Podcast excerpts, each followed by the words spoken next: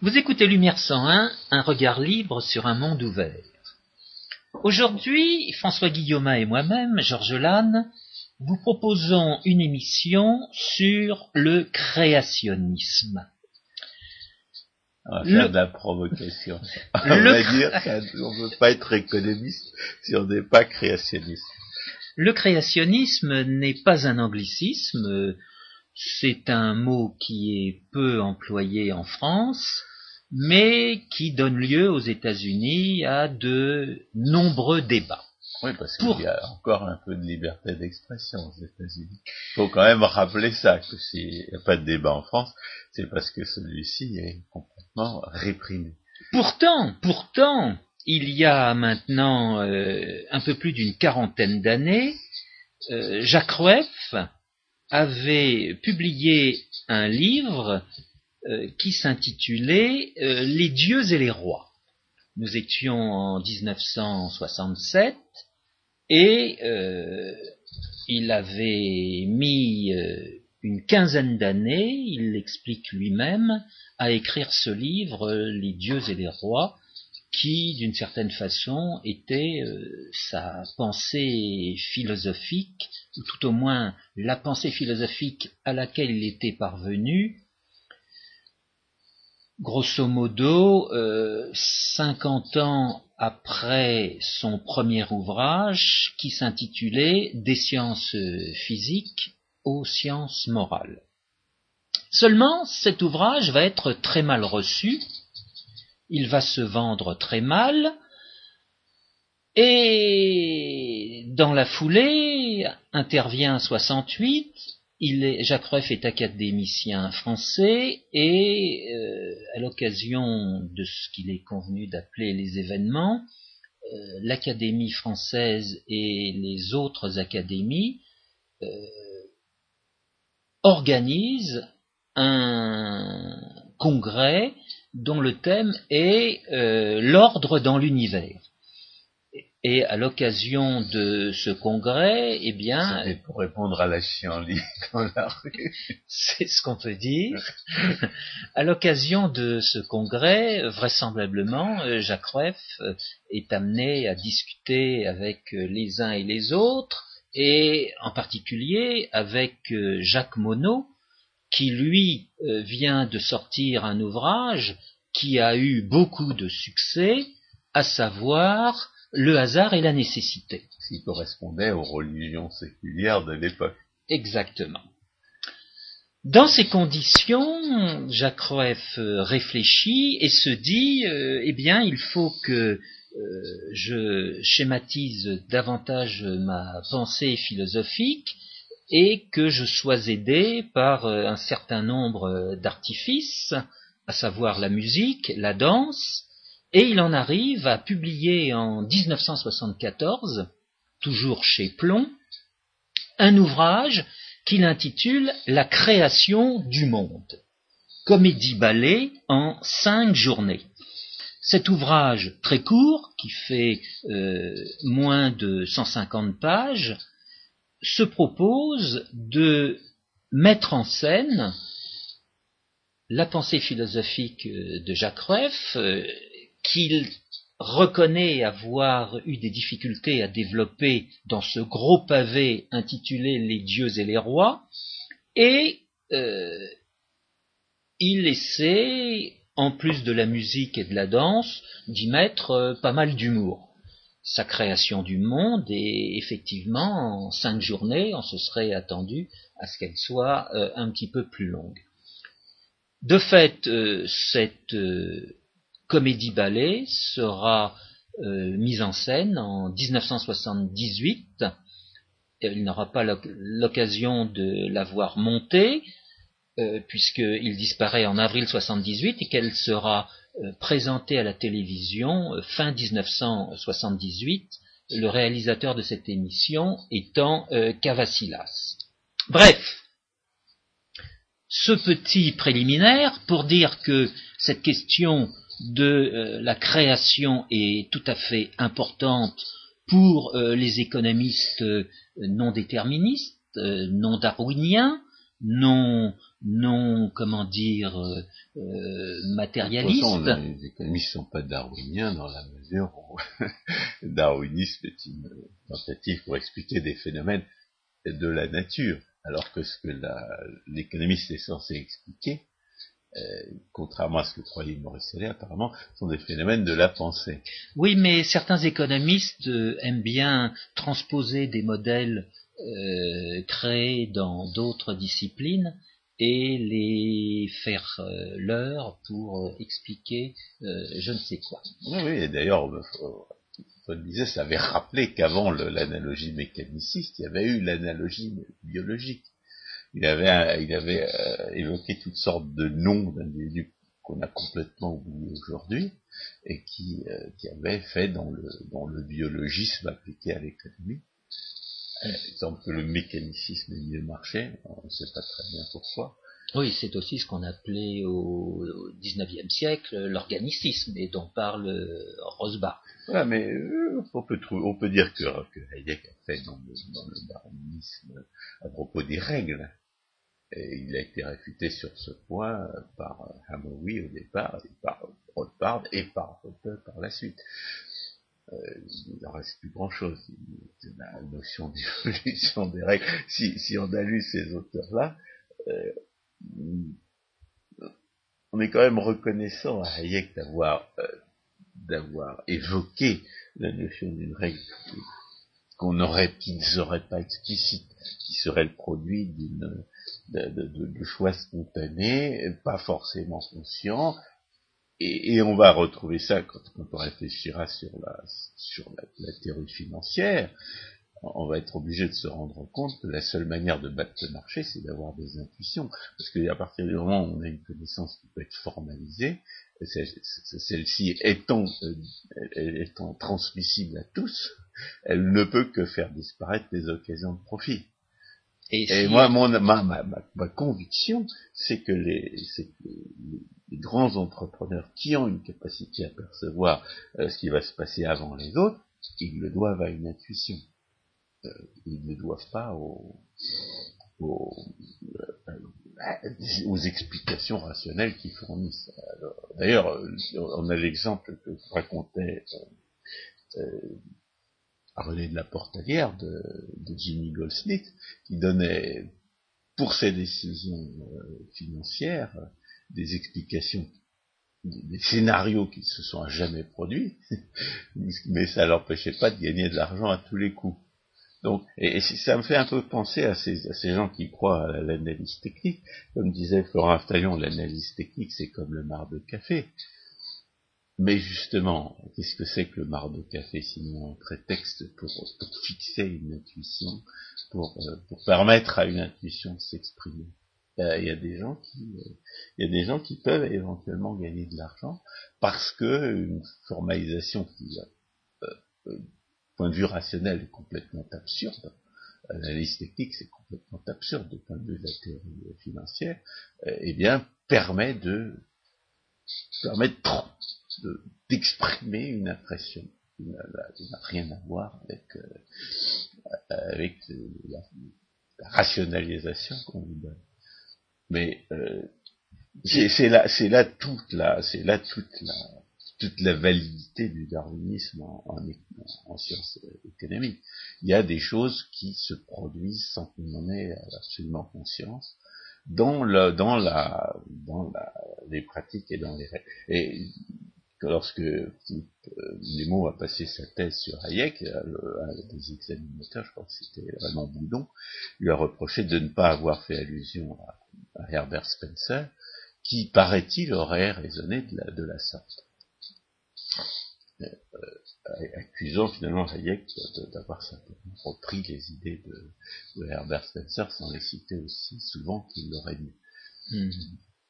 Alors, informons, informons nos auditeurs de notre plan de vol. Euh, dans un premier temps, on va dire que on ne peut pas être euh, économiste si on n'est pas créationniste. dans un second temps, on dira que euh, l'économiste reconnaît la, preuve, philosophique. Et ayant reconnu la preuve philosophique, est obligé d'en déduire un certain nombre de choses, à la fois sur l'existence de Dieu et sur les, postulats de la science expérimentale. Le troisième temps sera consacré à euh, l'économiste qui s'interroge sur euh, les origines des espèces. Oui, oui, justement, on va, on va, on va montrer que l'économiste qui a un petit peu réfléchi euh, a un esprit, voit les, explications naturalistes euh, de, l'apparition de, la diversité biologique avec beaucoup plus d'esprit critique que, que, ces praticiens ordinaires étant entendu que dans son domaine, euh, cette apparition euh, de la variété est toujours euh, très importante. Non, mais l'économiste, étant donné que l'économiste, en principe, étudie les, phénomènes de la pensée, il est habitué à considérer la pensée comme une source de causalité. Alors que le savant expérimentaliste, lui, il s'interdit de considérer la pensée comme une source de causalité. Le problème étant que, le savant expérimentaliste lui-même pense et que son activité consiste à penser. De sorte que la, science expérimentale ne repose pas seulement sur le postulat que l'objet de son étude est déterminé, elle repose aussi sur le postulat comme quoi euh, lui-même ne l'est pas. Exact. Sinon, il n'y a pas de progrès possible. et, Pascal, et Pascal Salin, dans son livre euh, d'il y a désormais 20 ans euh, sur la monnaie, intitulé La vérité sur la monnaie, euh, prévient en introduction que le postulat de base est que la raison est la cause de tous les phénomènes qu'il va détruire.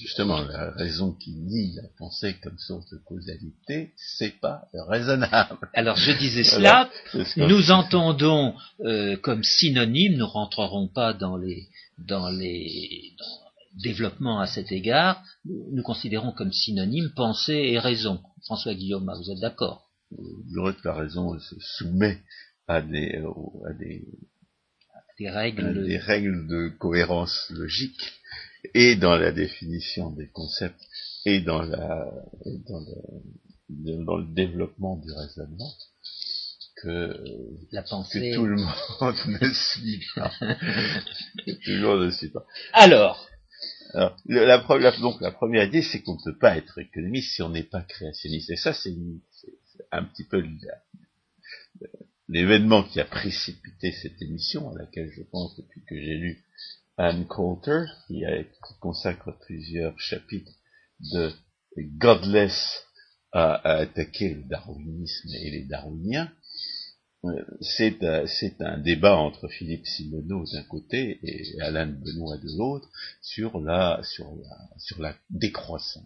Euh, Simoneau a condescendu à discuter avec Alain Benoît, je ne sais pas très bien pourquoi, parce que l'un est un vrai véritable économiste et l'autre est un véritable analphabète économique et philosophique, car, car euh, Alain Benoît est absolument incapable d'une pensée philosophique, contrairement à ce qu'il s'imagine.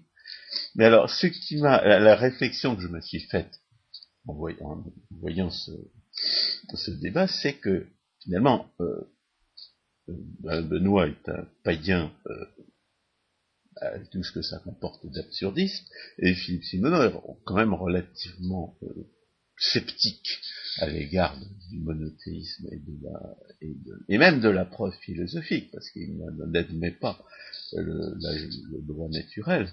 Et mon impression, c'est que si on voulait vraiment faire un débat sur la, sur la décroissance, eh bien, il fallait commencer par comprendre que l'esprit humain est la seule source de la richesse.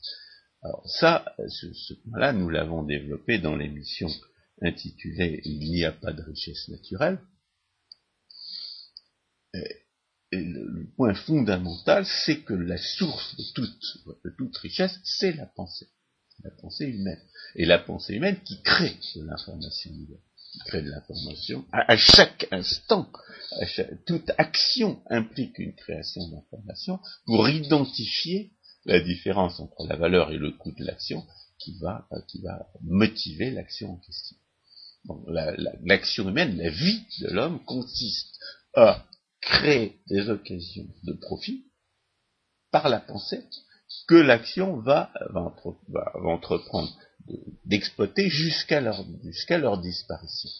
Euh, toute la, toute la vie humaine consiste à créer des occasions de profit et à agir jusqu'à ce que ces occasions de profit disparaissent.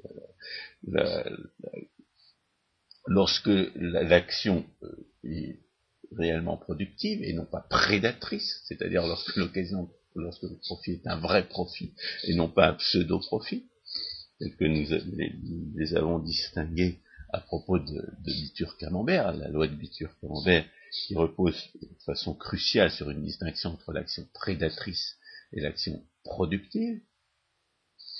Euh,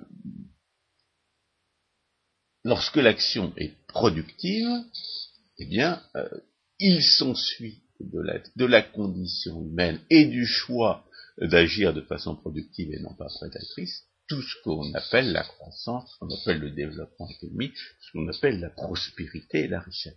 Il suffit que cette condition politique soit respectée, que personne ne vole personne, pour que la richesse augmente de façon euh, indéfinie. Et indéfinie parce que c'est la création d'informations par l'esprit de l'homme qui est la source de la richesse. Supports matériels de ces richesses n'étant que cela, des supports matériels.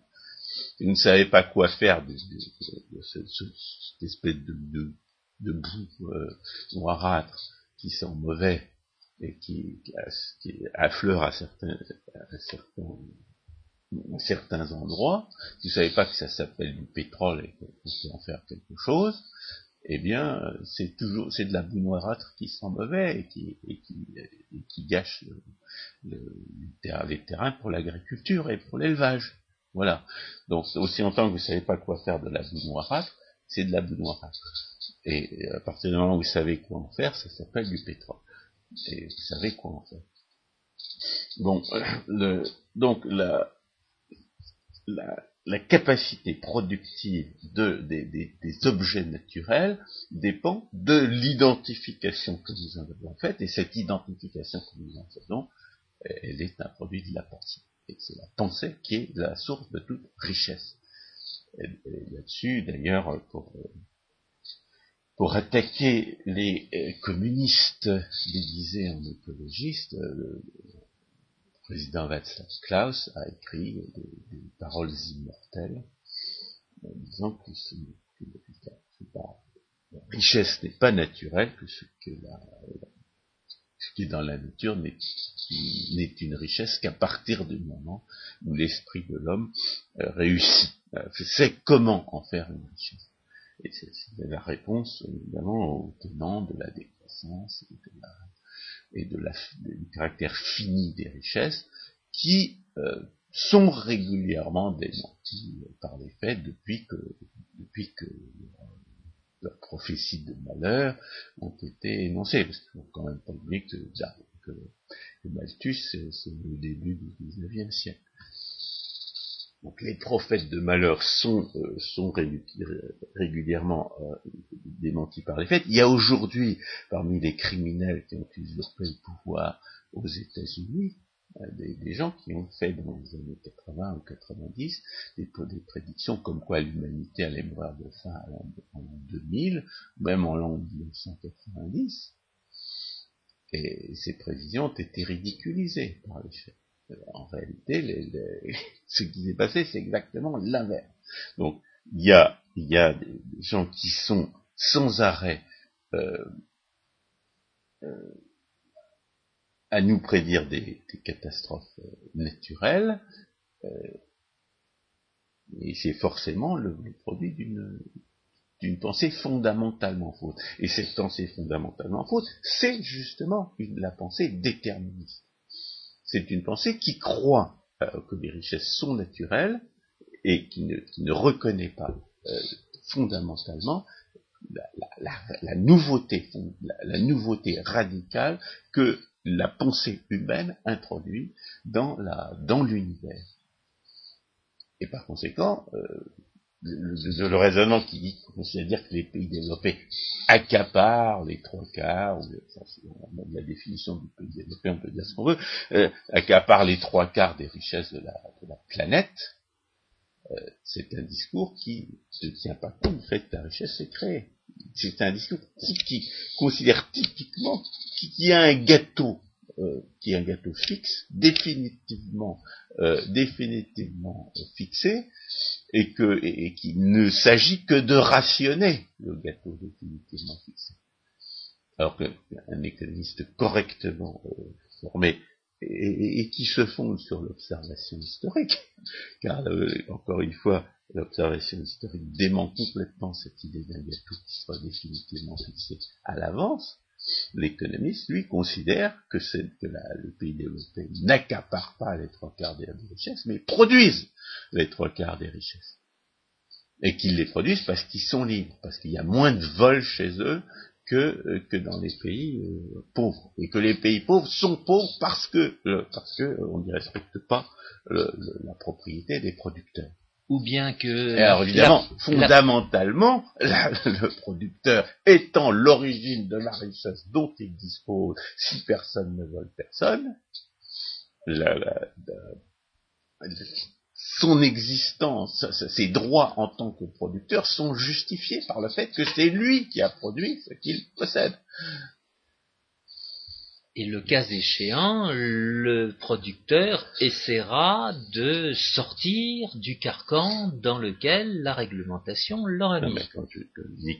le, lien entre la soi-disant écologie, la prophétie de malheur et le communisme, il est dans le fait que ces gens qui sont des matérialistes ne reconnaissent pas que le producteur est la cause de son produit que dans une société où personne ne vole personne, celui qui est riche, c'est quelqu'un qui n'a pas accaparé une richesse préexistante et qui aurait dû être mieux rationnée entre les individus qui se trouvent parasiter la planète.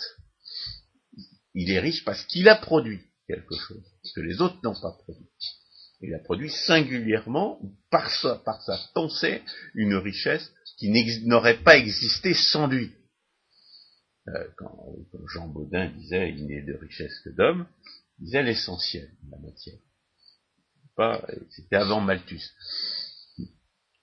Donc, euh, fondamentalement, c'est la création qui est la source de toute production, et le, le discours sur le, discours sur, matérialiste et collectiviste sur la prétendue écologie est un discours radicalement faux, un discours qui méconnaît complètement l'origine de la richesse. Il y a une autre, une autre forme de, discours économique qui est, euh, qui est radicalement sophistique, c'est celui des, des gens qui n'ont appris à raisonner qu'en faisant abstraction de cette façon d'information. Alors c'est très bien de faire abstraction de cette création d'information, parce que nous avons démontré Bitur-Camembert, l'égalité de Bitur-Camembert entre les richesses que vole la redistribution politique et les richesses que détruit la redistribution politique, en faisant abstraction de la création d'informations et de l'incertitude. L'égalité de Bitur-Camembert n'est une égalité stricte que si l'incertitude n'existe pas. Or, elle existe. Nous venons d'en décrire, euh, de décrire certaines des, implications de sa cause. Donc cette incertitude existe, nous en avons fait abstraction pour démontrer Bitur-Camembert, parce que c'est comme ça. Euh, qu'on peut prédire les effets prévisibles d'un choix institutionnel. il en est de même pour le, pour le libre-échange. C'est parce que j'avais euh, compris que, le, que, la liberté des échanges ne peut pas euh, provoquer de pertes, parce que les pertes sont nécessairement un produit d'incertitude, que j'ai compris l'erreur radicale qui consistait à accuser le libre-échange d'avoir provoqué euh, quelque perte que ce soit. C'est une erreur de catégorie. C'est logiquement impossible que le libre-échange puisse causer des pertes à qui que ce soit. Quand on ouvre les frontières à des gens qui vont subir des pertes, mais c'est pas le, choix institutionnel particulier, c'est pas ce choix institutionnel particulier là qui provoque des pertes, c'est le changement institutionnel en tant que tel. Le changement institutionnel qui pas absolu, possible de, dont il n'est pas possible de prévoir absolument les conséquences. Et là, on peut dire que c'est une loi qui est intangible, je veux parler de la loi euh, de l'échange. L'échange, tout échange, c'est un échange d'informations, et cet échange d'informations débouche sur un gain à l'échange sur pour chacune des parties. On n'a pas besoin de se demander vient le gain. Le gain existe de toute façon, fait que chacun, chacun choisit, préfère ce qu'il achète à ce qu'il vend. Non, mais malheureusement, les, les, les, souteneurs de cette thèse du protectionnisme vont faire valoir l'échange inégal. Et c'est là où on est dans la pire euh, des, euh, euh, comment dire, des naturations d'idées.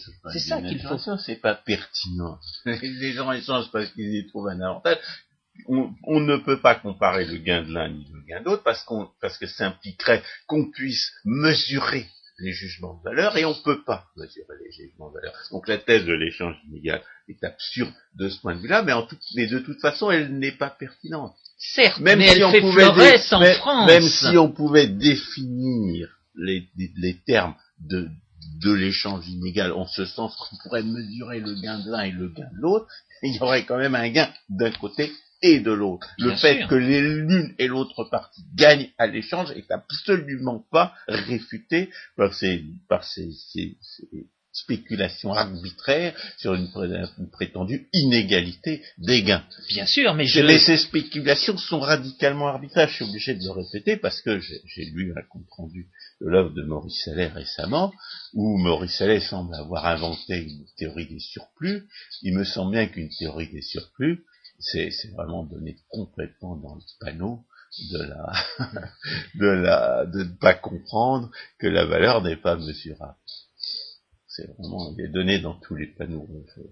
Mais, mais donc on, je, on dit ça pour justifier le raisonnement euh, qui fait abstraction de l'incertitude. Mais il faut rappeler contre les gens qui ne font que ça, c'est-à-dire qui font abstraction de l'incertitude et qui raisonnent donc en, termes euh, comptables et en termes de raisonnement à l'équilibre. Que ces gens-là, que l'analyse en termes d'équilibre et en termes de comptabilité est absolument incapable de rendre compte de l'origine de la richesse. Tout, dans, dans, dans, dans, dans, dans une théorie de l'équilibre général, il n'y a absolument aucune production il y a la production est donnée au départ, mais elle est donnée par qui? On ne sait pas. On ne sait pas d'où ça vient. Et l'économie mathématique est absolument incapable de rendre compte d'un seul acte productif. Or, les actes productifs, c'est l'objet de la théorie économique. Donc, après avoir défendu euh, toutes les toutes les, après avoir exposé toutes les bonnes raisons pour faire abstraction de la création de l'information et de l'incertitude, après même avoir montré que finalement nous avions, euh, c'est en raisonnant de la sorte que nous étions arrivés à des conclusions originales, nous sommes obligés de dire que celui que l'économiste qui ne raisonne, qui n'est capable de raisonner que de cette façon-là, est absolument incapable de faire son métier d'économiste. Parce que la, définition euh, de l'acte productif, je dirais même la définition, euh, la, la, différence entre l'acte productif et l'acte prédateur, se trouve en dehors de ce raisonnement qui fait abstraction de la création et de l'incertitude. Le, la, la, définition de l'acte productif et la, la description de l'acte productif se trouve en dehors des théories de l'équilibre et du raisonnement comptable. Et il y a une conséquence d'ailleurs assez, euh, euh, c'est paradoxal du fait que les, euh, du fait que les économistes mathématiciens euh, passent leur temps à faire abstraction de l'incertitude, eh bien, sont, ne sont pas de bons économistes.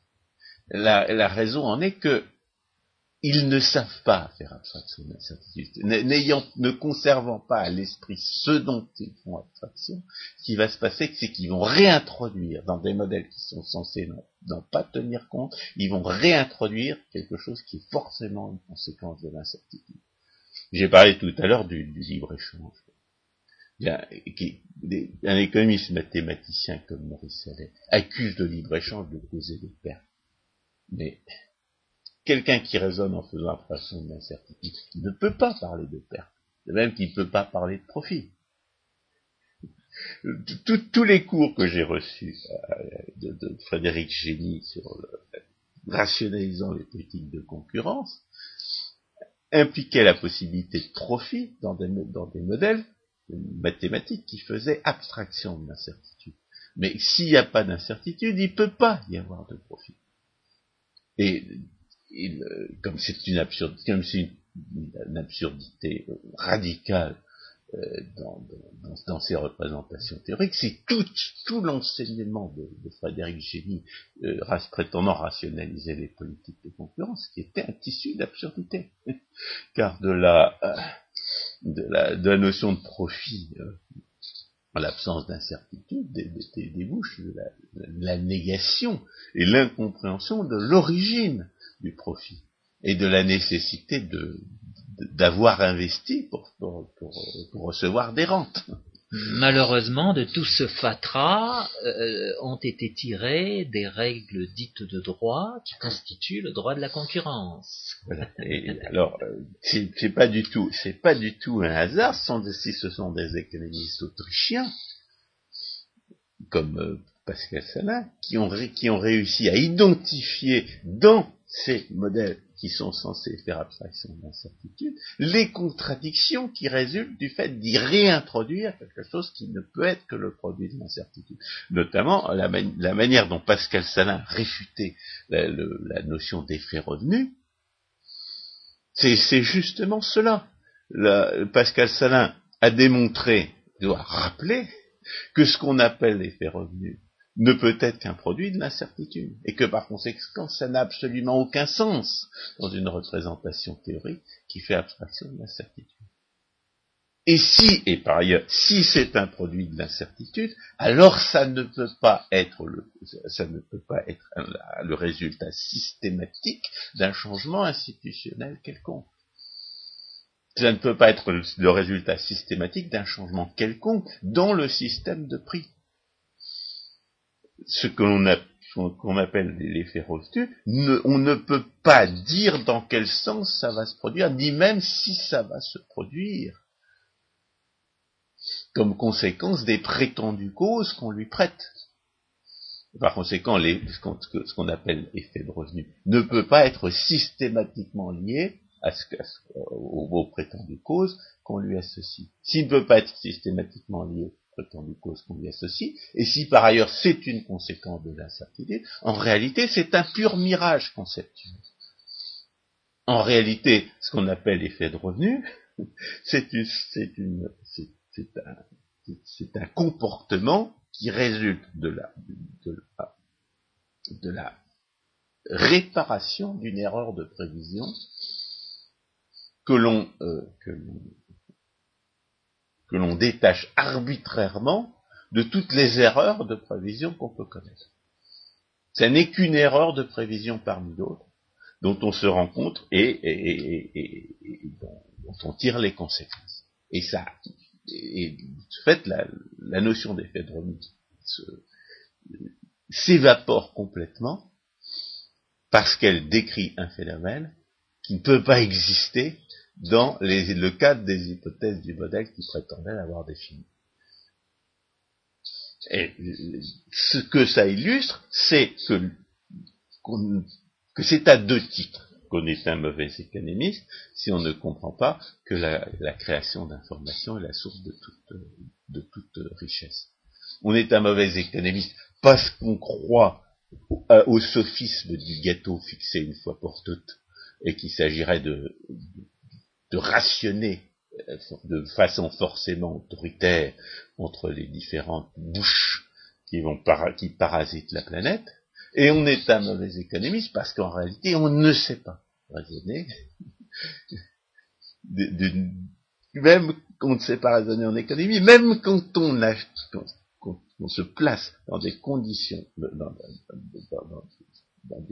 un cadre théorique qui justifierait de faire abstraction de cette création d'informations. Si vous ne savez pas raisonner sur la création d'informations, vous ne savez même pas raisonner d'une manière, euh, vous ne savez même pas en faire abstraction. Vous allez réintroduire cette, ces conséquences dans le raisonnement d'une manière qui va rendre ce raisonnement contradictoire et qui va vicier complètement toutes vos conclusions.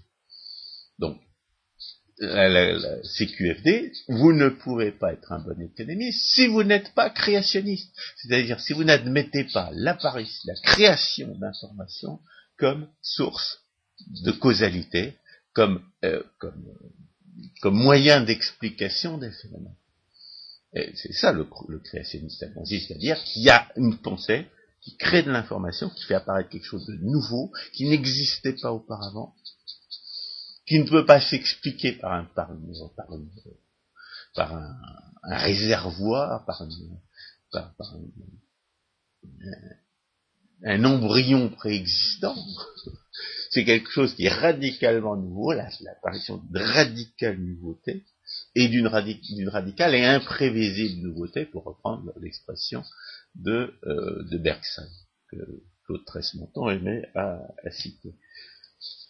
Alors, euh, Claude Tresmontant, c'est celui qui m'a donné l'idée de mettre en cause l'explication naturaliste de, la diversité biologique, parce qu'auparavant, j'étais comme tout le monde, je croyais euh, que c'était vrai, c'est comme la psychanalyse, comme toutes les religions séculières du XXe siècle, on vous explique que c'est la science, donc vous croyez que c'est la science.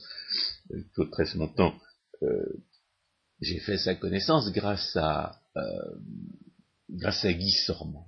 Sormand qui est un professionnel de l'autopromotion, mais qui n'est ni un imbécile, ni, ni euh, un, malhonnête, ni un homme intellectuellement malhonnête. parce qu'il a dit des choses qui n'étaient pas forcément dans son intérêt, parce qu'il les croyait vraiment. et il avait publié dans le Figaro magazine une, une série d'articles sur les grands, les vrais penseurs de notre temps. Et alors, il avait, il avait dit du bien de Hayek et de Rothbard, et, il avait parfaitement raison de dire du bien de Hayek et de Rothbard. Il faudrait d'ailleurs qu'on fasse une émission sur Hayek, puisqu'on en a fait une sur Rothbard et une autre sur von Mises. Et puis là, il a, il a, il a parlé de Claude très longtemps que je connaissais pas et Claude Tresmontant, qu'est-ce qu'il disait? Bah, euh, L'existence de Dieu est une évidence rationnelle. Alors, il a fallu, il, fallait, il avait fallu attendre euh, un âge avancé pour découvrir que qu'il y avait des gens pour dire que l'existence de Dieu avait été trouvée. Euh, même, même les soi-disant apologistes de l'Église et, autres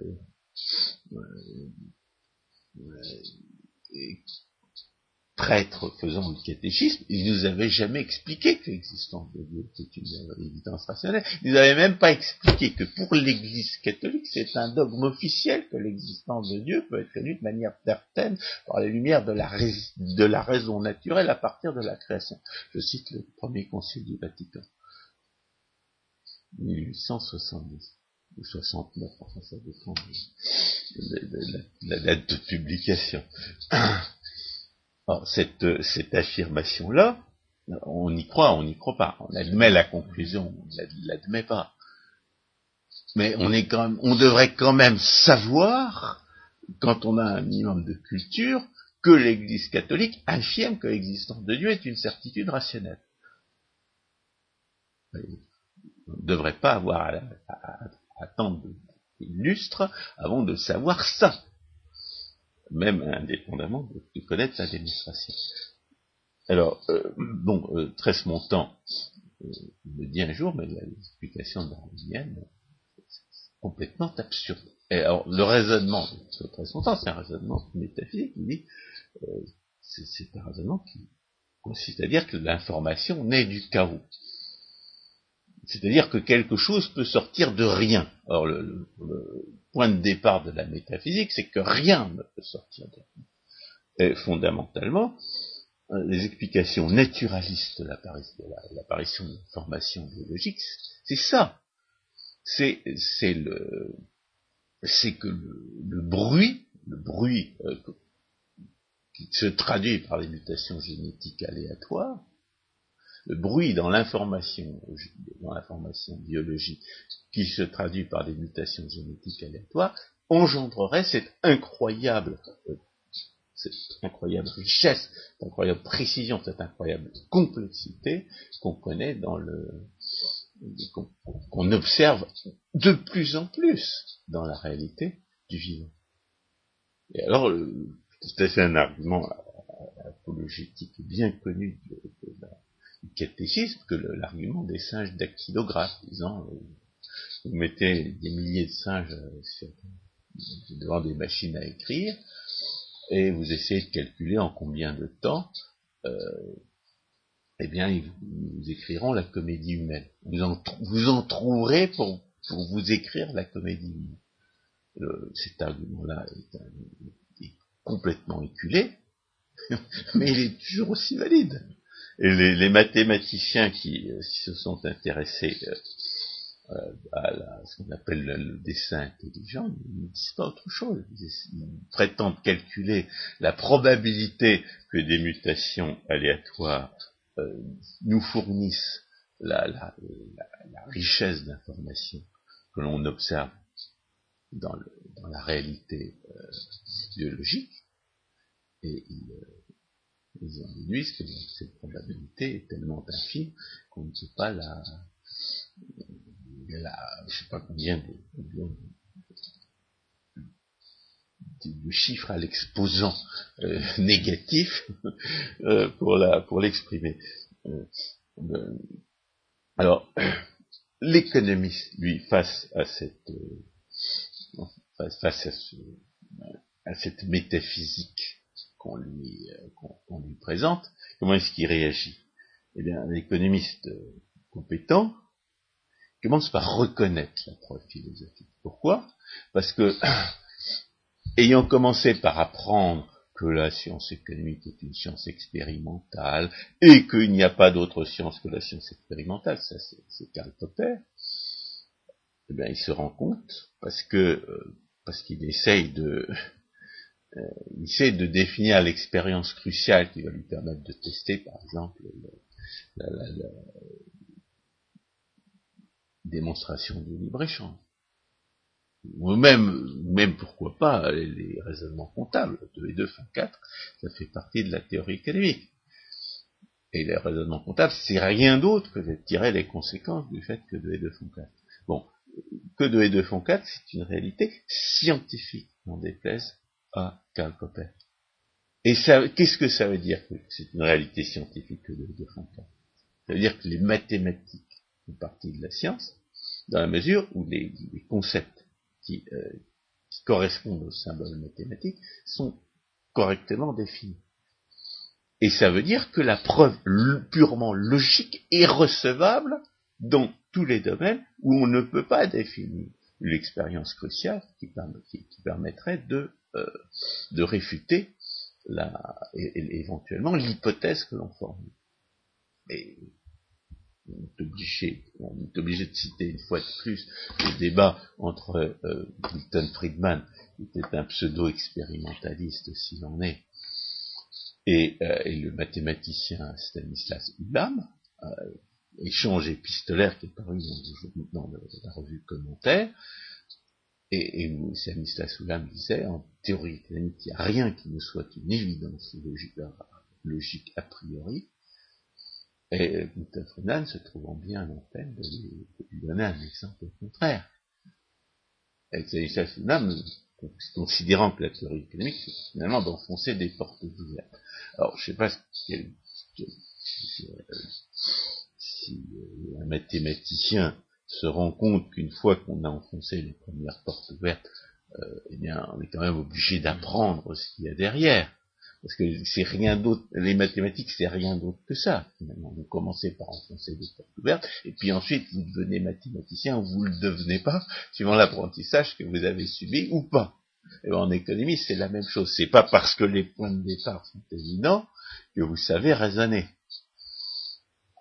Mais ce qui compte pour, euh, pour l'économie, c'est qu'il admet la preuve philosophique, c'est-à-dire la preuve purement logique, la preuve qui n'admet pas logiquement de, qu'on puisse imaginer l'expérience cruciale qui la réfuterait. Et ça oblige l'économiste à réintégrer dans ce qu'il considère lui comme la science euh, de raisonnement euh, purement logique et à réfuter l'empirisme, à réfuter le nominalisme, à considérer qu'un comme un, physicien qui se prenait pour un, philosophe, et non pas pour un vrai philosophe. Et ça, ça, a été la découverte de, découverte personnelle de tous ceux qui sont devenus des économistes autrichiens. C'est comme ça que Hopper raconte comment lui, au départ, il est comme les autres, croit que la science sociale est une science expérimentale, et puis il découvre que c'est pas le cas, comme nous, en, cherchant l'expérience cruciale. Il découvre que l'expérience cruciale n'est pas, pas, envisageable, pas imaginable, pour un certain nombre d'énoncés. Et il découvre que donc ces énoncés-là, on ne peut pas imaginer qu'ils soient faux. Comment on ne peut pas imaginer de réfuter que les deux font quatre.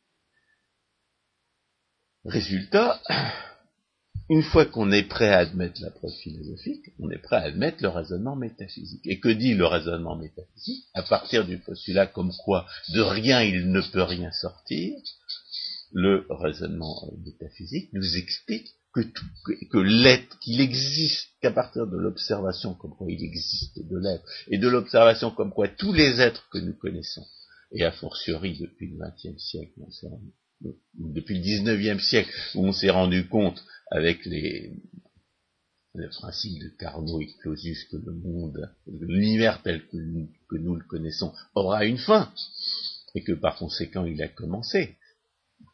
Car s'il doit nécessairement avoir une fin, euh, c'est que c'est qu'il n'est pas éternel dans le passé. Donc, depuis le XIXe siècle, on sait que tous les êtres que nous connaissons sont contingents. Ils ont commencé et qu'ils auront une fin. Or, du fait qu'il existe de l'être, on déduit aussi qu'il existe, qu'il existe un être nécessaire. Et que l'être nécessaire, forcément, est la cause des, euh, des êtres contingents que nous connaissons. Par ailleurs, il y a une autre, manière de prouver l'existence d'un être nécessaire qui n'est pas l'univers, c'est le changement. Car euh, un des attributs que la métaphysique euh, traite à juste titre, parce que euh, imaginer le contraire serait contradictoire à l'être nécessaire, c'est qu'il ne, subit, lui, en, lui-même, aucune transformation. il ne subit aucun changement. Or, ce que nous observons, nous, c'est un changement continu dans l'univers. Donc, l'univers, on sait, pour des raisons d'observation, pour des raisons expérimentales, qu'il n'est pas l'être nécessaire. On sait que l'être nécessaire doit exister. On sait que l'univers tel que nous le connaissons n'est pas l'être nécessaire. Mais on sait que dans cet univers, il apparaît sans arrêt des, nouveautés que, cet être, que l'univers ne peut pas s'être donné à lui-même puisque de rien il ne peut rien sortir, d'un être contingent qui est ce qu'il est, il ne peut pas sortir quelque chose de nouveau. Donc tout ce qui est nouveau dans, l'univers et dans l'expérience que nous avons trouve son origine dans l'être nécessaire. Et à partir de ce moment-là, on est obligé de conclure que non seulement cet être nécessaire existe, mais qu'il ne cesse d'intervenir dans l'univers tel que nous le connaissons, puisque l'univers tel que nous le connaissons nous, donne l'expérience d'un changement continu, d'une création continue d'imprévisibles nouveautés, pour citer de, nouveaux versets. Donc le raisonnement métaphysique nous oblige à admettre premièrement l'existence de Dieu, deuxièmement l'intervention constante de Dieu dans sa création. Car l'être nécessaire, on l'appelle comme on veut, mais euh, chez nous on appelle ça Dieu. Donc on l'appelle lui Dieu, car c'est un être pensant. Ça se démontre aussi, bien entendu, puisqu'il est la source de toute information nouvelle, étant donné que de rien il ne peut rien sortir, s'il apparaît une information nouvelle, c'est lui qui est, à l'origine. C'est pour ça que théologie... Ce qui n'exclut pas la liberté de l'être contingent.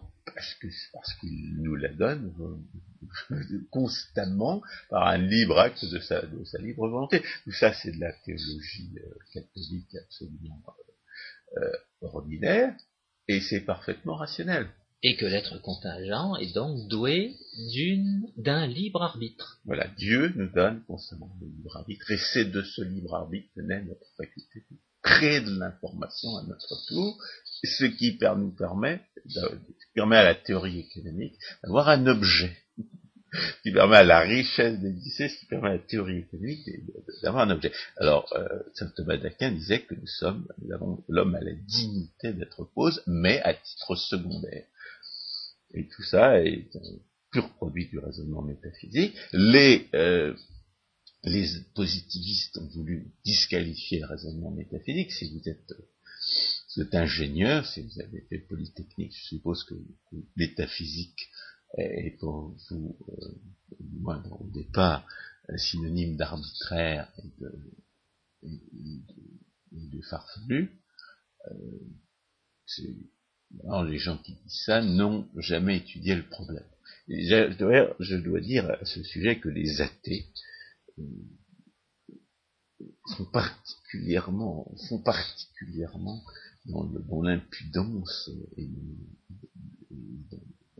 sont dans le spectaculaire en matière d'ignorance. Parce que j'ai encore vu récemment quelqu'un qui, qui, qui fanfaronnait quoi Dieu n'existe pas, euh, considéré comme un argument décisif, l'objection qui va sortir des, athées à la mode, comme quoi si Dieu existe, alors qui a créé qui a créé Dieu Étant donné que la conclusion comme quoi Dieu existe est précisément la solution logique et la seule solution logique, étant donné que l'existence de Dieu est la, seule solution logique à la question de savoir euh, quelle est l'origine de l'être, à savoir l'être nécessaire, l'être incréé, l'être qui justement n'a pas besoin, ne, dépend pas d'un autre pour son existence, tandis que c'est la seule solution logique, celui qui est, celui qui, prend cette objection au sérieux,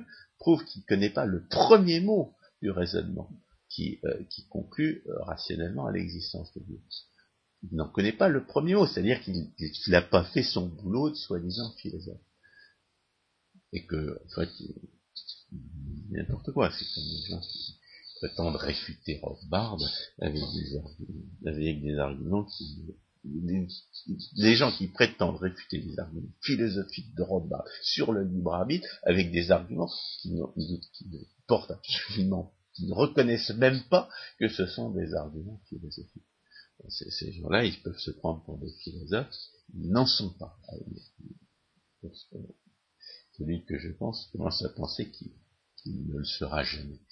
Euh, donc, l'économiste qui a reconnu notre philosophique, qui a, euh, qui a compris le raisonnement métaphysique,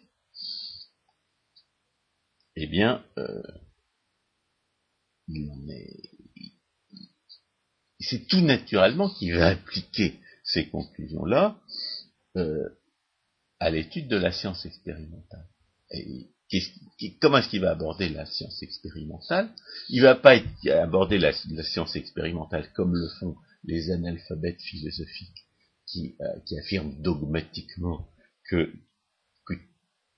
tout l'objet de la science est nécessairement déterminé, c'est-à-dire que la pensée ne saurait être la, source d'une nouveauté que, dont la science expérimentale par définition ne saurait rendre compte.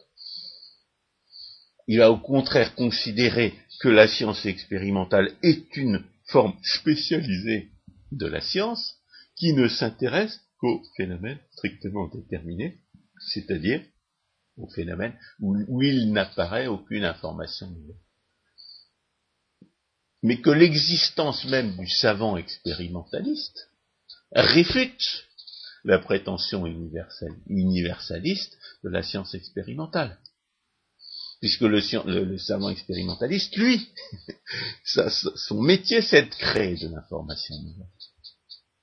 Et par conséquent, l'idée suivant laquelle il ne saurait exister de, nouveautés réelles dans l'univers tel que nous le connaissons, de sorte que la science expérimentale pourrait rendre compte de tout ce que l'on observe, cette idée-là est complètement absurde. Elle est démentie par l'existence même du savant expérimentaliste. Le savant expérimentaliste est obligé, devrait se demander à chaque fois qu'il envisage d'étudier un phénomène quel qu'il soit, si ce phénomène est un produit de la pensée, ou s'il est le produit d'un déterminisme naturel.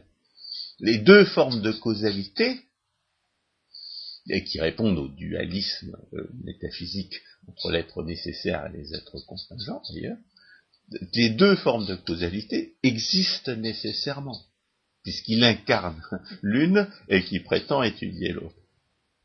Et c'est armé de, la, conviction que les, qu'il y a deux formes de, causalité, et donc deux types d'explications, et donc deux, deux euh, manières de faire de la science, que l'économiste envisage le débat ou l'absence de débat sur l'origine de la diversité biologique. Par conséquent, il ne considère pas du tout qu'il est anti-scientifique d'affirmer que Dieu pourrait fort bien avoir mis la main, avoir avoir mis la main dans l'apparition des espèces.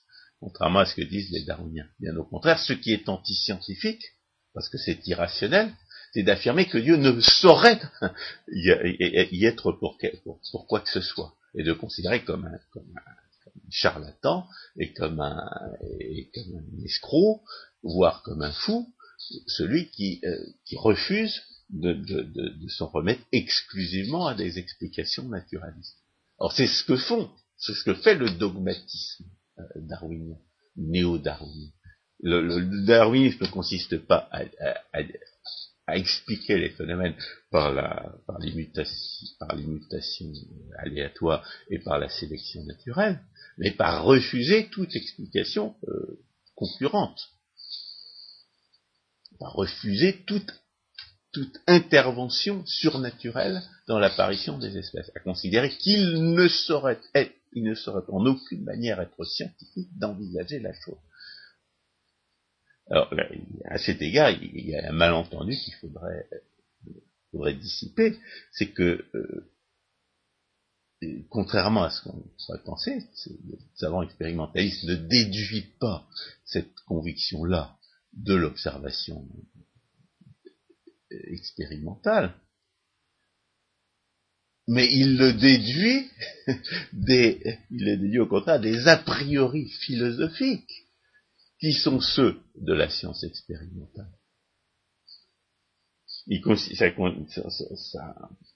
son refus de considérer ça comme de la, de considérer l'explication surnaturelle comme de la science, sont tout, simplement un produit des postulats de départ de la science expérimentale et du refus d'admettre que le phénomène à expliquer puisse relever d'autres choses que de la science expérimentale. Donc c'est pas du tout une conclusion de l'observation, mais c'est le produit, c'est le produit d'un a priori philosophique. Et d'un a priori philosophique que l'économiste, lui, est obligé de considérer comme faux, parce que pour lui, il y a des phénomènes qui ne peuvent pas relever de la, science expérimentale. Il y a deux sources de causalité, dont l'une est la pensée. Et, euh, il y a deux, et par conséquent, il y a deux méthodes applicables à l'explication des phénomènes.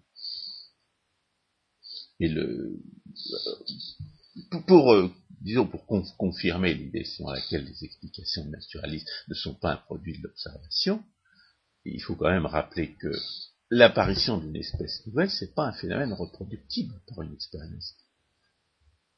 Tout, tout, tout, ce qu'on a observé sur les mutations génétiques, on a fait, subir toutes sortes de mutations génétiques aléatoires à toutes sortes de bestioles, c'est jamais que les, mêmes bestioles légèrement modifiées. Et en général, les mutations qu'on leur fait, subir n'améliorent pas leur, capacité à survivre. Si vous, prenez une mouche euh, brosophile, si vous lui donnez deux paires d'ailes au lieu d'une seule, ça ne facilite pas le vol.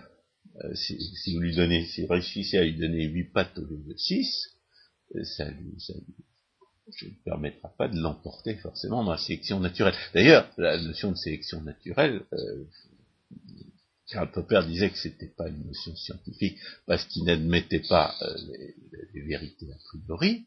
Euh, c'est une vérité a priori. donc, donc pour nous, ça fait partie de la science.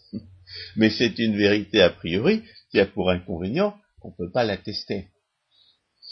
Comme toute vérité a priori, c'est-à-dire on a fait toutes sortes d'expériences, on a, on, a, réussi à, donner à des, à des, bestioles des caractéristiques dont on pensait qu'elles leur permettraient de l'emporter dans, la sélection naturelle, et puis on a découvert que, que, leur population, de, la, population ne devenait pas prépondérante dans le, dans l'ensemble des, bestioles en question. Donc on ne sait pas a priori ce qui, ce qui favorise la sélection naturelle. en ce qui concerne les hommes, on sait que plus on est intelligent, moins on a, d'enfants. Alors est-ce que, est ça veut dire que l'avenir appartient aux idiots? Donc de, ce point de vue-là, l'inconvénient de la sélection naturelle, si elle est absolument vraie, c'est de c'est qu'elle c'est qu'on ne sait pas, a priori, ce qui permet de l'emporter dans la sélection naturelle. Par ailleurs, la sélection naturelle comme explication des phénomènes, c'est un leurre, parce que, en réalité, ce qu'il s'agit d'expliquer, c'est pas euh, l'élimination des, êtres incapables, mais c'est euh, l'apparition d'une information nouvelle. la seule explication naturaliste de cette, apparition, c'est les mutations aléatoires, qui sont généralement létales et qui euh, par, ailleurs, doit absolument se produire simultanément pour produire quoi que ce soit de fonctionnel. Euh, il y, a, toutes sortes de, théoriciens de, la, du dessin intelligent qui ont démontré qu'il fallait, euh, qu'il fallait que, que 200 acides aminés se, se trouvent au bon, au bon endroit et, au bon et au bon moment et dans, et dans la bonne et dans, dans, la bonne construction pour faire fonctionner rien qu'un cil de bactéries. Bon, comment est-ce que vous faites apparaître simultanément les 200 mutations nécessaires pour coder euh, ces, euh, ce, simple appareil? On est obligé de considérer comme ça la, probabilité que, que, les organes euh, complexes et fonctionnels puissent apparaître par, par mutation aléatoire dans ces conditions-là, euh, il apparaît comme infinitésimal, et plusieurs fois infinitésimal. On n'a même pas besoin, on n'a même pas besoin d'évoquer les, objections qui ont été faites à Darwin quand il a publié l'origine des espèces. Parce que qu'est-ce qui, c'est peut-être l'occasion de, réfuter un, deuxième malentendu. Euh, les, gens qui parlent du dessin intelligent ne cessent de présenter les adeptes du dessin intelligent comme des, des gens les seraient déduites de leurs a priori religieux, qu'ils camoufleraient sous un discours scientifique les, gens qui sont persuadés de l'existence de Dieu, ils n'ont absolument pas, et de son intervention constante dans l'univers, n'ont absolument pas besoin que le darwinisme soit faux. Dieu est assez intelligent et est assez grand, puisqu'il est parfait et omniscient, il est assez grand et assez intelligent pour, créer des lois naturelles dont le simple déroulement permettrait l'apparition des espèces, si c'était cela qu'il avait décidé de faire. Ce sont les gens qui ne, comprennent, pas que Dieu existe, qui ont absolument besoin que le darwinisme soit vrai. Les gens qui savent que Dieu existe n'ont pas besoin qu'il soit faux. Donc, encore une fois, les tenants des explications naturalistes ne,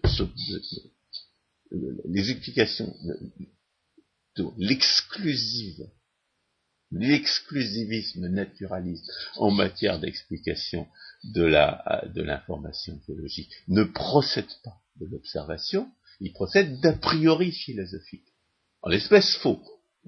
Alors, en ce qui concerne la méthode expérimentale, ces a priori ne sont pas faux. C'est le, le champ d'application de la méthode expérimentale sur lequel il se trompe. En ce qui concerne l'existence de Dieu, c'est complètement absurde. L'athéisme est complètement absurde, l'athéisme est impensable, il est contraire à l'expérience constante, qui est celle du changement. L'athéisme implique que le changement n'existe pas. Non seulement le changement n'existe pas, si, l'univers est le seul être, alors la diversité des êtres est une illusion. Puisqu'en réalité, nous ne, nous ne sommes que, des éléments d'un tout qui est parfait et, que la, par ailleurs le raisonnement métaphysique affirme être euh, indivis. La, la, diversité des êtres est strictement illusoire, comme l'expérience du changement. L'expérience que nous avons de la diversité des êtres et, du changement est strictement illusoire si Dieu n'existe pas. Donc il n'y a, pas plus contraire à l'expérience que l'athéisme pour qui euh, raisonner en métaphysique. Alors, les gens qui disqualifient le raisonnement métaphysique, ils ont leurs contradictions à eux, dont on a, on a parlé quand on a parlé du pseudo-expérimentalisme, etc. On a, on a assez ridiculisé les, les contradictions du positivisme pour ne pas y revenir. Alors, euh, il y a euh, il y a un dernier euh, un dernier malentendu qu'il s'agit de dissiper, c'est l'enjeu, l'enjeu des, débats, de l'absence de débat en ce qui concerne l'origine de la de l'information biologique. l'enjeu de la censure que les gens veulent veut l'instituer contre les explications surnaturalistes de cette, de cette information biologique, ce n'est pas la science. Ce n'est même pas la question de savoir ce qui relève de la science expérimentale et ce qui ne relève pas de la science expérimentale en matière biologique. Le véritable enjeu, c'est la censure elle-même. Qui sait qui va commander? Comme disait Lénine, ko Kto kavo. Qui va faire quoi à qui? C'est ce, qui va être le patron Qui va imposer son opinion à l'autre Est-ce que ça va être la pseudo-élite matérialiste et collectiviste qui va, prendre prétexte justement du fait que, la, que le droit naturel repose sur la, sur la, sur la réalité de la diversité des êtres, sur la réalité de la création d'informations, sur le fait que la, que la richesse est le produit d'une création d'informations par les êtres singuliers, ou bien est-ce que ça va être les êtres singuliers qui ont créé l'information et la richesse? Est-ce que ça va être les êtres singuliers qui ont créé l'information et la richesse qui vont décider ce qu'on enseigne à leurs enfants, ou est-ce que c'est la soi-disant élite qui nie la, légitimité des individus, la réalité de leur production, et par conséquent, au passage leur rationalité, et par conséquent leurs droits. Et toute la question, c'est celle, c'est celle de la, euh, de savoir qui va commander et de quel droit. Et il faut rappeler à cette occasion que, les, que si, les, si ce sont les athées qui veulent imposer leur censure, C'est justement parce qu'ils ne reconnaissent pas la diversité des êtres, parce qu'ils ne reconnaissent pas que l'origine de la richesse se trouve dans la pensée individuelle, parce qu'ils ne reconnaissent pas le, droit qui naît naturellement de cette diversité des êtres et de leur pensée. Alors évidemment, on ne sait pas très bien sur quoi ils fondent leurs propres prétentions. Ils appellent rationnel leur athéisme, alors que l'athéisme est impensable. Ils appellent rationnel leur prétention à être des Übermenschen légaux, euh, tout en agissant au nom d'une prétendue égalité. Donc, ce sont des absurdistes qui, cherchent à s'imposer aux autres par la violence, car euh, évidemment l'absurdité euh, implique, l'absurdisme implique la négation du droit. Et c'est ça le véritable enjeu de ce débat, de cette absence de débat sur l'origine des espèces.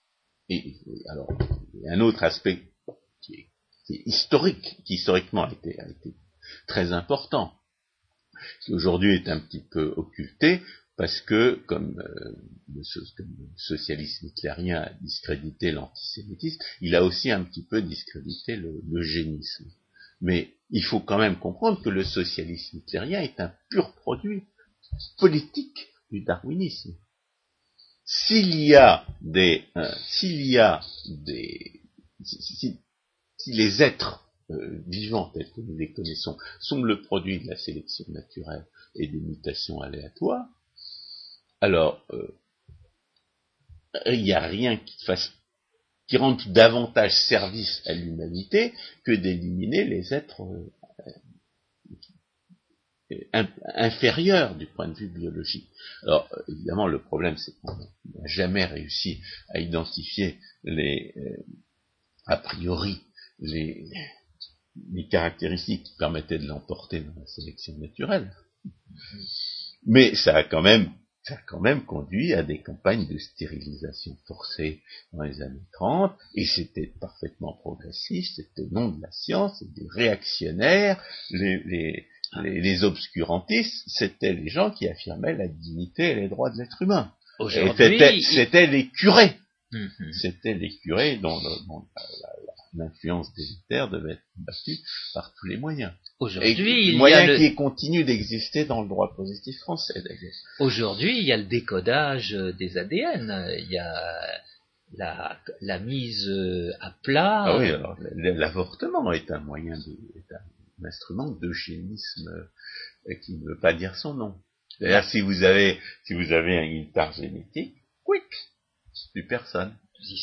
Et d'ailleurs, si vous êtes noir, quick, plus personne. Il y a 12% de noirs aux États-Unis, mais ça fait un tiers des avortés, les noirs. C'était d'ailleurs un des buts de la fondatrice, comme on a déjà dit, du, planning familial, Margaret Sanger. Elle voulait éliminer les êtres inférieurs pour rendre service à l'humanité, et parmi les êtres inférieurs, devinez qui il y avait Il y avait les noirs, tiens, pardi. Euh, on peut dire que la conviction comme quoi les Noirs sont des êtres génétiquement inférieurs n'a pas été pour rien dans l'institution des, privilèges accordés aux Noirs euh, dans les années 60 par la gauche américaine. Alors que ce que montrait l'expérience, encore une fois, ces gens ne nient pas seulement la raison, ils nient l'expérience. Alors ce que montrait l'expérience, c'est que les Noirs rattrapaient les Blancs en matière de niveau de vie au début des années 60, ces gens-là se sont persuadés que les Noirs étaient génétiquement inférieurs parce que leur quotient intellectuel moyen est de 15 points inférieur à celui des Blancs, et ça, ça n'a pas changé. Sauf que, inexplicablement, lorsque les Noirs allaient de, de l'arc de Brousse en Virginie, en Caroline, pour aller dans les villes, leur quotient intellectuel montait brusquement de, de 20 points. Tiens. Bon, ça c'est pour les gens qui croient au caractère euh, génétiquement déterminé du quotient intellectuel. Bon, le, bon toujours est-il qu'avec un quotient intellectuel inférieur de 15 points en moyenne, les Noirs réussissaient à rattraper les Blancs, et c'est à ce moment-là que, les, que la gauche américaine a décidé de leur donner des privilèges de subvention, pour soi-disant, et, de, et, de, et des privilèges de monopole aussi, parce que la, la discrimination positive, c'est des privilèges de monopole elle a décidé de faire des, des noirs des privilégiés pour compenser ce désavantage permanent que leur infériorité génétique était censé leur attribuer. Et c'est d'ailleurs pour ça qu'on n'a pas les mêmes exigences à leur, égard, la gauche n'a pas les mêmes exigences à leur égard en matière, euh, euh, scolaire et universitaire. C'est parce qu'ils sont naturellement inférieurs pour eux. En tout cas, toute la, toute la, toute cette toute l'attribution actuelle de privilèges à ceux qui ne sont pas blancs, à ceux qui ne sont pas occidentaux, à ceux qui ne sont pas chrétiens, implique que ces gens n'auraient pas la responsabilité morale de, se conduire normalement et, de, et de réussir par des moyens normaux. Il y a une condescendance raciste permanente depuis cette époque-là vis-à-vis de tout ce qui n'est pas blanc, occidental ou chrétien et avec pour résultat quelque chose qui est odieux pour, ceux qui sont blancs, occidentaux et chrétiens, c'est qu'on en fait des Übermenschen légaux. Mais fondamentalement, l'idée euh, de départ de la gauche, c'est qu'on a affaire à des êtres naturellement inférieurs. Et l'idée sur laquelle il existe des êtres naturellement inférieurs rejoint l'objection que les paléontologues avaient fait à Darwin à l'époque de, la l'apparition de son des espèces, et qui demeure tout aussi valide aujourd'hui, c'est qu'on n'observe pas du tout ce que la, théorie de Darwin impliquait, euh, aurait dû impliquer dans les fossiles qu'on a pu retrouver, à savoir une infinité de formes intermédiaires, ce qu'on observait au contraire et ce qu'on observe toujours, c'est des, espèces qui apparaissent brusquement à un certain moment, et, on a parlé de l'explosion du, Cambrien, certaines espèces apparaissent pendant, une, période extrêmement courte que les millions d'années généralement utilisées pour camoufler la, génération spontanée des espèces n'arrive pas à expliquer. Donc on arrive, on voit apparaître brusquement certaines espèces, des espèces ne bougent pas pendant des millions d'années, et puis il y en a qui disparaissent, d'autres qui, qu'on observe encore aujourd'hui. Bon, c'est absolument contraire à la théorie de Darwin. François, le temps passe, euh, mais je voudrais... ce, que, ce, que, je voudrais souligner, c'est que l'idée sur laquelle il, existe, il existerait des races inférieures est un pur produit du darwinisme. Exact, exact. Mais justement, euh, je voudrais terminer là-dessus et, revenir euh, à euh, Jacques Rueff, mais aussi au débat qui existait à l'époque avec Jacques Monod. François Guillaume, vous venez beaucoup d'insister sur Darwin, mais Darwin c'est le 19e siècle, Monod c'est le 20e siècle, avec en particulier ce concept d'information que vous avez utilisé et qui n'existait pas au 19e siècle. Eh bien, euh, pour, euh, disons, généraliser ce que vous venez de dire, en opposition aux, thèses de Jacques Monod sur le hasard et la nécessité, Jacques Rueff va justement faire référence à Pierre Grasset, qui, dans euh, un livre de 1973 chez Albin Michel, intitulé L'évolution du vivant, disait à Jacques Monod que euh, ces thèses étaient en contradiction justement avec cette évolution euh, du vivant qu'on peut retracer au travers de la paléontologie. Autrement dit, c'est pas nouveau ça. Non, les, les, les thèses. pas les curés qui s'opposaient à Darwin, c'était les paléontologues. Euh, voilà. Autrement dit, les thèses euh, ne changent pas. Euh, ce, ce, qui change, c'est effectivement les concepts utilisés. Ce concept d'information qui est tout à fait essentiel, surtout aujourd'hui au début du XXe 21e siècle. Oui, où l'information euh, commence à être euh, gérée et à la disposition des uns et des autres. François Guillaume, merci beaucoup. Cette émission sur le créationnisme, j'espère, vous a intéressé. Chers auditeurs, à une prochaine fois.